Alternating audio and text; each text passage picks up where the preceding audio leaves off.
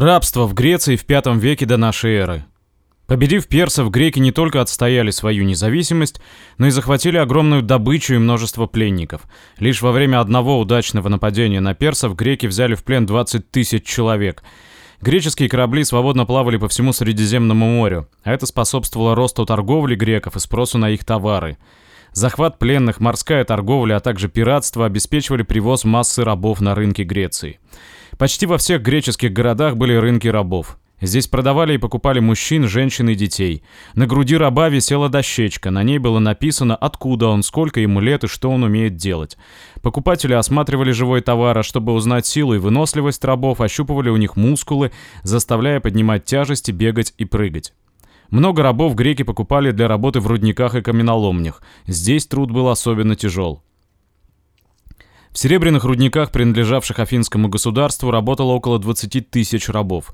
Глубоко под землей, при тусклом свете чадящих светильников, они выламывали руду ломами, кирками и тяжелыми молотами. Подземные коридоры были такими низкими, что работать в них иногда приходилось полулежа. Подростки-рабы ползком вытаскивали наружу тяжелые корзины с рудой. Наверху рабы дробили руду железными пестами в каменных ступках и размалывали ее жерновами. Вращать жернова могли бы ослы, но афиняне предпочитали рабов, так как их труд обходился дешевле и приносил больше дохода. Рабам давали такие большие задания по добыче и размолу руды, что им едва хватало времени для еды и сна. Рост торговли и приток рабов способствовали развитию в Греции ремесел. В V веке до нашей эры выросло число мастерских. В небольших мастерских было по 2-3 раба, а в крупных по нескольку десятков. Им и здесь поручали наиболее тяжелую, но несложную работу. Освобожденные от изнурительного труда, хозяева мастерских, а иногда и наемные работники выполняли работу, требовавшую мастерства и старания. Так в гончарных мастерских рабы носили воду, топливо, месили глину, вращали гончарный круг, лепили простую посуду. Свободные же люди лепили и расписывали художественные вазы. В порту рабы носили тяжести, нагружали и разгружали корабли. В сельском хозяйстве было меньше рабов, чем в ремесле. Крестьяне сами обрабатывали землю. Однако рабы были не только в имениях богатых землевладельцев. У зажиточных крестьян было также по одному-двум рабам. Они давили виноград и оливки, носили на рынок тяжелые корзины. Греки широко использовали рабов как домашних слуг. В домах богачей было до двух-трех десятков рабов. В Одиссее сказано «Раб не родив, не принуть господин повелением строгим к делу его, за работу он сам не возьмется охотой». Рабы не были заинтересованы в результатах своего труда. Все, что они производили, принадлежало их хозяину, которого они ненавидели. Напротив, рабы всячески старались вредить рабовладельцам. Работали как можно хуже, ломали инструменты, калечили скот. Доведенные до отчаяния, рабы пытались бежать, хотя знали, что при поимке их подвергнут мучительным истязаниям. Иногда они убивали жестоких рабовладельцев. В Спарте происходили восстания илотов. Одно из крупнейших восстаний произошло в середине V века до нашей эры. Сильное землетрясение разрушило город Спарту. Со всех сторон в Спарту устремились и лоты, надеясь застать своих угнетателей врасплох и расправиться с ними. Спартанцы отразили нападение, но не могли своими силами восстание подавить. Им пришлось просить помощи у других греческих городов. Спартанские послы, бледные и испуганные, умоляли помочь в борьбе с илотами. Рабовладельцы некоторых городов, хотя и были во враждебных отношениях со спартанцами, послали им на помощь войска. Все же часть лотов своей героической борьбой добилась освобождения, но должна была покинуть родину. Это была классовая борьба, борьба рабов против рабовладельцев. Рабовладельцы не считали рабов людьми, называли их человеконогие. Едва раб начинал работать медленнее, надсмотрщик подгонял его ударами плети. У редких рабов плечи и спина не были исполосованы шрамами от ударов плетьми. Современник рассказал, каким мучениям подвергали рабов. Плетьми бей, души, дави, жги, дери, крути суставы. Можешь класть кирпичи на живот, можешь все. В V веке до нашей эры рабовладельческий строй в Греции достиг большого развития по сравнению с предшествующим временем и со странами Древнего Востока. Увеличилось число рабов, труд их стал широко использоваться в ремесле и особенно в горном деле. Афинская рабовладельческая демократия – Афинский морской союз сохранился и после войны с персами. Казна, составлявшаяся из ежегодных взносов его членов, хранилась в Афинах. Распоряжаясь флотом, войсками и казной Союза и имея свой сильный флот, афиняне господствовали на море. Хозяева моря, так называли афинян. В шести километрах от Афин, в глубоких и спокойных бухтах, афиняне устроили порт Пиреи. В нем разгружались и грузились торговые корабли. С привезенных в порт товаров купцы уплачивали пошлину, налог с торговли. Даже в отдаленных от Греции странах археологи находят множество изделий афинских мастеров V века до нашей эры. Особенно часто встречается афинская глиняная посуда. В Афинах находился и один из самых больших в Греции рынков рабов. Эксплуатация рабов в рудниках приносила большие доходы афинской казне. Афиняне окружили свой город неприступной каменной стеной. Они построили также стены, защищавшие дорогу из Афин в Пирей, получившие название «длинных». В случае осады города длинные стены обеспечивали ему сообщение с морем. В середине V века до нашей эры Афины были самым могущественным и богатым городом-государством Эллады. Кому были выгодны могущество и богатство Афин? Богатство Афин позволяло воздвигать великолепные храмы, другие общественные здания, величественные статуи. Строительство давало постоянный заработок владельцам каменоломен, строителям, каменотесам, возчикам, ремесленникам. Содержание сильного военного флота обеспечивало средства к жизни кораблестроителям, матросам и гребцам.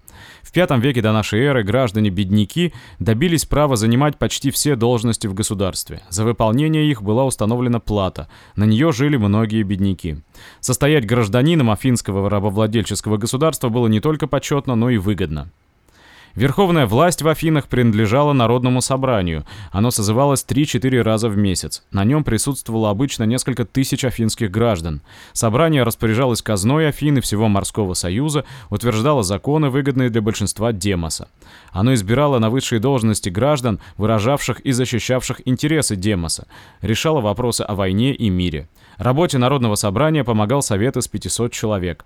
На собрании выступали ораторы. Они вносили собственные предложения, как решать обсуждаемые вопросы, и старались убедить присутствующих в своей правоте. Часто на собрании разгорались ожесточенные споры. Решение принималось большинством голосов. В середине V века до нашей эры большим влиянием в Афинах стал пользоваться Перикл, происходивший из знатной и богатой афинской семьи.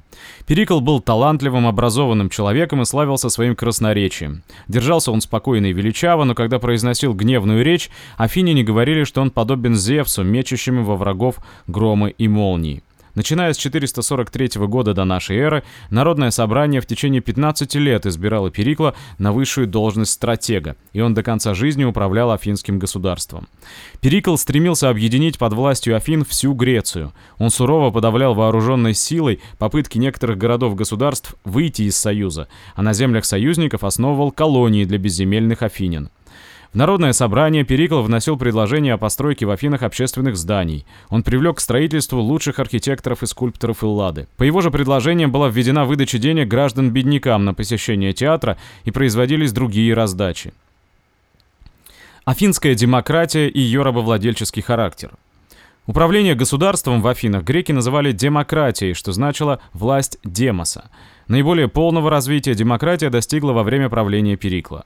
Демократия по образцу афинской устанавливалась во многих греческих городах-государствах. Но в Афинах полноправными гражданами считались лишь мужчины, у которых и отец, и мать были коренными афинянами. Те, кто пытался выдать себя обманом за гражданина, обращали в рабство. Греки, переселившиеся в Афины из других городов, и даже их потомки, были лишены прав гражданина и платили особый налог. Женщины-афиненки не только не участвовали в народных собраниях, но и редко выходили из дома. Хорошо содержать свой дом и быть послушной мужу считалось обязанностью женщин. Древнегреческая демократия обеспечивала власть рабовладельцев над рабами и господство Афин над переселенцами и союзниками. Она была демократией рабовладельческой, однако при рабовладельческой демократии участвовало в управлении государством гораздо больше свободных людей, чем в других странах древнего мира. Самым людным и самым шумным местом в Афинах была Агора. Утром она была заставлена торговыми прилавками. К вечеру прилавки убирали, на одной стороне Агоры стояли каменные плиты с вырезанными на них законами афинского государства. Вывешивались извещения о народном собрании и о делах, которые будут разбираться в суде. На Агоре афиняне узнавали новости. Юноши и взрослые мужчины собирались в гимнасиях, где известные ученые читали лекции, вели беседы. Здесь же греки занимались гимнастикой. В большом здании для концертов состязались лучшие музыканты и певцы Греции. Состязания собирали множество любителей музыки, определявших победителя. Несколько раз в году устраивались театральные представления для десятков тысяч зрителей. Наука и школа в Древней Греции. Наблюдение греков над природой, их путешествия во многие страны, ознакомление с научными знаниями на Древнем Востоке способствовали развитию в Греции наук о природе. В VII-VI веках до нашей эры центрами греческой науки были Милет, а также другие города Ионии, области, расположенные на восточном побережье Эгейского моря. Ученые Ионии не только описывали свои наблюдения над явлениями природы, но старались объяснить их, найти их причины. Одни ученые считали, что началом всей природы была вода, другие — воздух, третий — огонь. Дело ионийских ученых продолжил живший в Афинах великий мыслитель Демокрит. Он глубоко изучил природу, познакомился с научными знаниями многих народов. Демокрит высказал гениальную мысль, что весь мир состоит из мельчайших частиц, атомов. Он отрицал существование у людей бессмертной души, а возникновение религии правильно объяснял беспомощностью и страхом древних людей перед грозными явлениями природы. Учение Демокрита, разрушавшее веру в Бога и в бессмертие души, вызывало страшное озлобление у сторонников религии. Они не могли опровергнуть взгляды Демокрита, но призывали уничтожать его сочинения, а его последователи одних казнить, других бить плетьми и заключать в тюрьмы, третьих лишать права гражданина. Современником и последователем Демокрита был врач Гиппократ.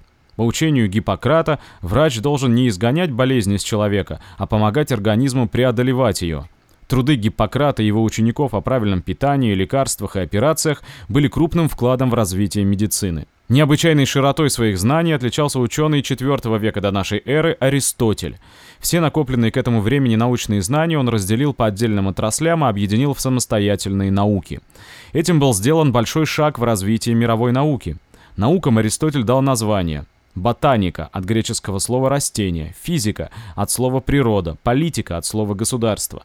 Вместе с другими передовыми учеными IV века до нашей эры Аристотель считал, что Земля — это шар, но находится она в центре мира, а Солнце и звезды вращаются вокруг нее. В V веке до нашей эры было положено начало исторической науки. Стремясь сохранить для потомков память о победах эллинов над могущественной Персией, Геродот написал историю греко-персидских войн. Он поставил своей задачей рассказать не только о военных действиях, но и об истории народов, в них участвовавших. Геродот начал свою книгу такими словами. Геродот собрал и записал эти сведения, чтобы великие и достойные дела эллинов и других народов не остались в безвестности. Собирая материал для своего труда, Геродот объехал много стран. Он записал то, что видел сам, что слышал от местных жителей и о недавних событиях, и о далеком прошлом. Книга Геродота «История» — один из важнейших источников наших знаний о древней истории Греции и народов, населявших Переднюю Азию, Египет и юг нашей страны. Труды Геродота были так высоко оценены еще в древности, что его называли «отцом истории». Во время расцвета рабовладельческой демократии лучшие в Греции школы были в Афинах. Гражданам для осуществления своих прав и для выполнения обязанностей была необходима грамотность. Сыновья свободных греков с 7 лет посещали школу. Дети ремесленников и крестьян обучались только чтению и письму. Уже с юных лет они должны были помогать родителям. Дети богатых людей продолжали обучение до 18 лет в гимнасиях. В греческих школах ученики заучивали стихи Гомера, Гесиода и других поэтов. Многие греки знали наизусть Илиаду и Одиссею, хотя в поэмах десятки тысяч строк. Писали ученики преимущественно на дощечках, покрытых тонким слоем воска. Стилем, металлической палочкой с острым концом, они выцарапывали буквы на воске. Другой конец стиля был тупой, им стирали написанное. Дети и юноши учились танцам, пению, игре на лире. Греки не считали образованным человека, не умевшего петь и танцевать.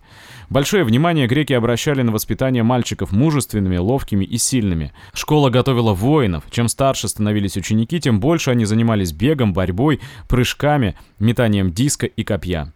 От учеников строго требовали, чтобы они были вежливы со взрослыми и уступали им на улице дорогу. За лень и непослушание учеников били ремнями и розгами. Для рабов образование было недоступно, не было и школ для девочек. Дома их учили только рукоделию и домоводству. Древнегреческий театр. В праздники Диониса земледельцы устраивали шествия по улицам деревень и городов. На распев они рассказывали мифы о Дионисе, разыгрывали в лицах целые сцены из мифов. Изображая сатиров, спутников Диониса, участники праздничных шествий надевали на себя козлиные шкуры. Часто они отпускали веселые шутки и изображали в смешном виде граждан города или села. Вокруг выступающих толпились зрители. Для их удобства представление перенесли к подножию холма, а зрители рассаживались на его склонах. У подножия холма ставили палатку по-гречески «скена», в ней актеры переодевались. Затем вместо палатки стали строить небольшое здание, на него во время представления вешали декорации. Одна-две нарисованные на холсте колонны означали храм, два дерева изображали лес. Здание сохранило название «скена». Перед ним устраивали площадку, оркестру на которой выступали актеры и хор. На склонах холма делали скамьи для зрителей, сначала деревянные, а потом каменные. В конце 5-4 веке до нашей эры такие театры для представлений под открытым небом были сооружены почти во всех греческих городах. Театр — греческое слово и значит «место для зрелищ». В Афинах театр был устроен на склонах Акрополя и вмещал 17 тысяч зрителей. Театральные представления устраивались 2-3 раза в год и продолжались с утра до вечера в течение трех дней. Ежедневно ставили по нескольку пьес. Мужчины исполняли и женские роли, актеры декламировали и пели, танцевали. На лица они надевали маски, соответствовавшие ролям, мужские и женские, выражавшие гнев и мольбу, веселье и отчаяние. Ярко раскрашенные маски были хорошо видны из задних рядов огромного театра.